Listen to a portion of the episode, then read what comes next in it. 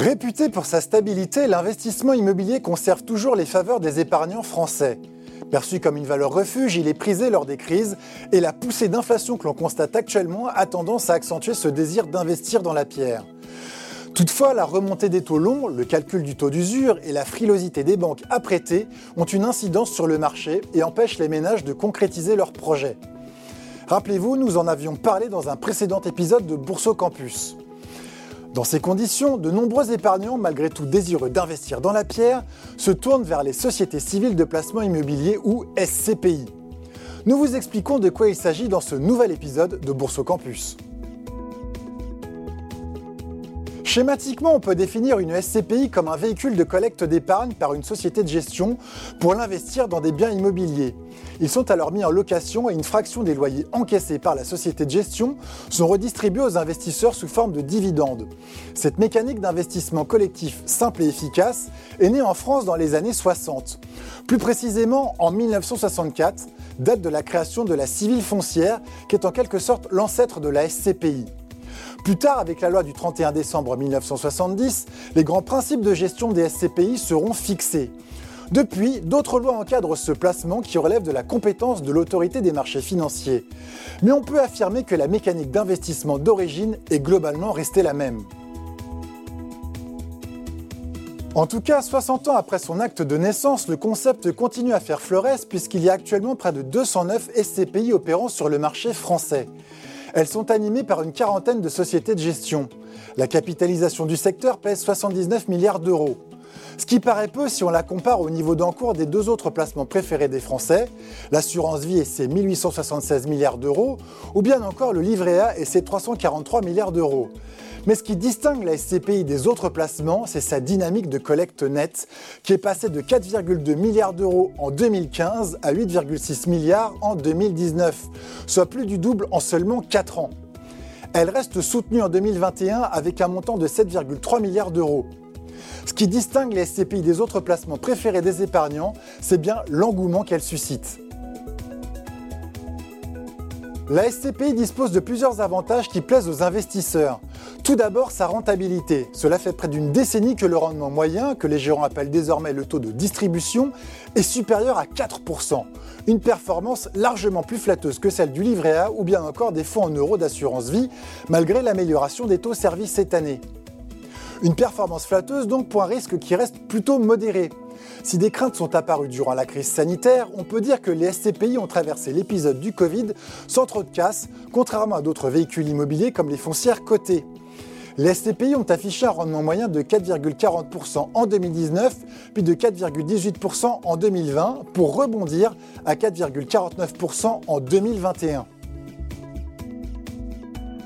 Il est possible d'acquérir une part de SCPI pour quelques milliers d'euros. Certaines sociétés de gestion ont même fait le choix de baisser le ticket d'entrée à quelques centaines d'euros, dès lors que l'épargnant fait des versements programmés pour acquérir des parts. Rien de comparable donc avec un investissement immobilier en direct qui suppose de pouvoir mobiliser plusieurs centaines de milliers d'euros. Autre avantage et non des moindres, lorsque vous achetez une part de SCPI, c'est la société de gestion qui s'occupe de l'achat et de la vente des immeubles, mais aussi de leur rénovation. C'est également elle qui se charge de trouver des locataires et de percevoir les loyers et de négocier les éventuels impayés. Bref, rien de comparable avec un investissement en direct où c'est l'investisseur qui doit gérer toutes ces contraintes. Il faut signaler que les sociétés de gestion investissent dans des classes d'actifs peu accessibles au grand public. Des bureaux, des commerces, mais aussi depuis quelques années des entrepôts, des établissements médicaux, voire du résidentiel. Et les SCPI ne se limitent plus au seul marché français, elles achètent désormais des immeubles partout en Europe. Les gérants appliquent la règle de base de tout investisseur, ils diversifient, ce qui accroît la robustesse du portefeuille et dilue le risque, et qui profite aux porteurs de parts qui bénéficient d'un rendement pérenne. Mieux, les SCPI ont entamé leur mue sur le plan de l'expérience client. Il est désormais plus facile de souscrire des parts en ligne, de toucher ses dividendes non plus trimestriellement mais mensuellement. Autant d'éléments qui ont contribué à rajeunir la clientèle et attirer les millennials vers un placement déjà connu de leurs grands-parents. Si vous êtes intéressé par l'achat de parts de SCPI, il vous faudra tenir compte du paramètre des frais dont le niveau n'a rien d'anecdotique. Ainsi, il faut compter entre 9 et 12% de frais d'entrée au moment de la souscription et presque autant en frais de gestion annuels. Pour ces derniers, ils sont déduits des loyers encaissés par la société de gestion avant distribution du dividende à l'associé. Ce niveau de frais pousse d'ailleurs l'investisseur à garder très longtemps ses parts afin d'en amortir le poids. L'investissement dans des SCPI doit s'envisager sur la très longue durée. Il n'est d'ailleurs pas rare que les parts soient transmises par héritage ou donation aux membres de la famille du souscripteur. Il faut signaler que certains nouveaux acteurs qui veulent se démarquer de leurs concurrents ont tendance à réduire ces frais d'entrée, voire les supprimer. Il faut alors prendre garde que ce ne soient pas les frais de gestion, dont le souscripteur n'a pas forcément conscience, qui soient alors plus élevés. Il faut enfin noter que l'on peut acheter des parts avec un crédit. Peu de banques le proposent désormais depuis l'arrêt de l'activité du crédit foncier en 2019, mais il est possible de passer par des courtiers spécialisés pour financer son projet. On peut aussi acquérir des parts en démembrement de propriété, mais là encore, le recours à un intermédiaire spécialisé est indispensable. Une autre solution pour amoindrir le niveau de frais est de souscrire des parts au travers d'une assurance vie. Dans cette hypothèse, la part de SCPI est assimilable à une unité de compte dont les frais sont en principe plus faibles. Dans ce cas de figure, c'est bien la fiscalité spécifique de l'assurance vie qui s'applique et pas celle de la détention directe de parts qui relève de la catégorie des revenus fonciers. Pour faire simple, la fiscalité de l'assurance vie est plus avantageuse car il n'y a pas d'impôt à payer tant qu'il n'y a pas de rachat sur le contrat. Et au-delà de 8 ans, l'application d'abattement rend la fiscalité moins confiscatoire qu'une détention de part de SCPI en direct, qui elle reste soumise à l'impôt sur le revenu, plus les prélèvements sociaux.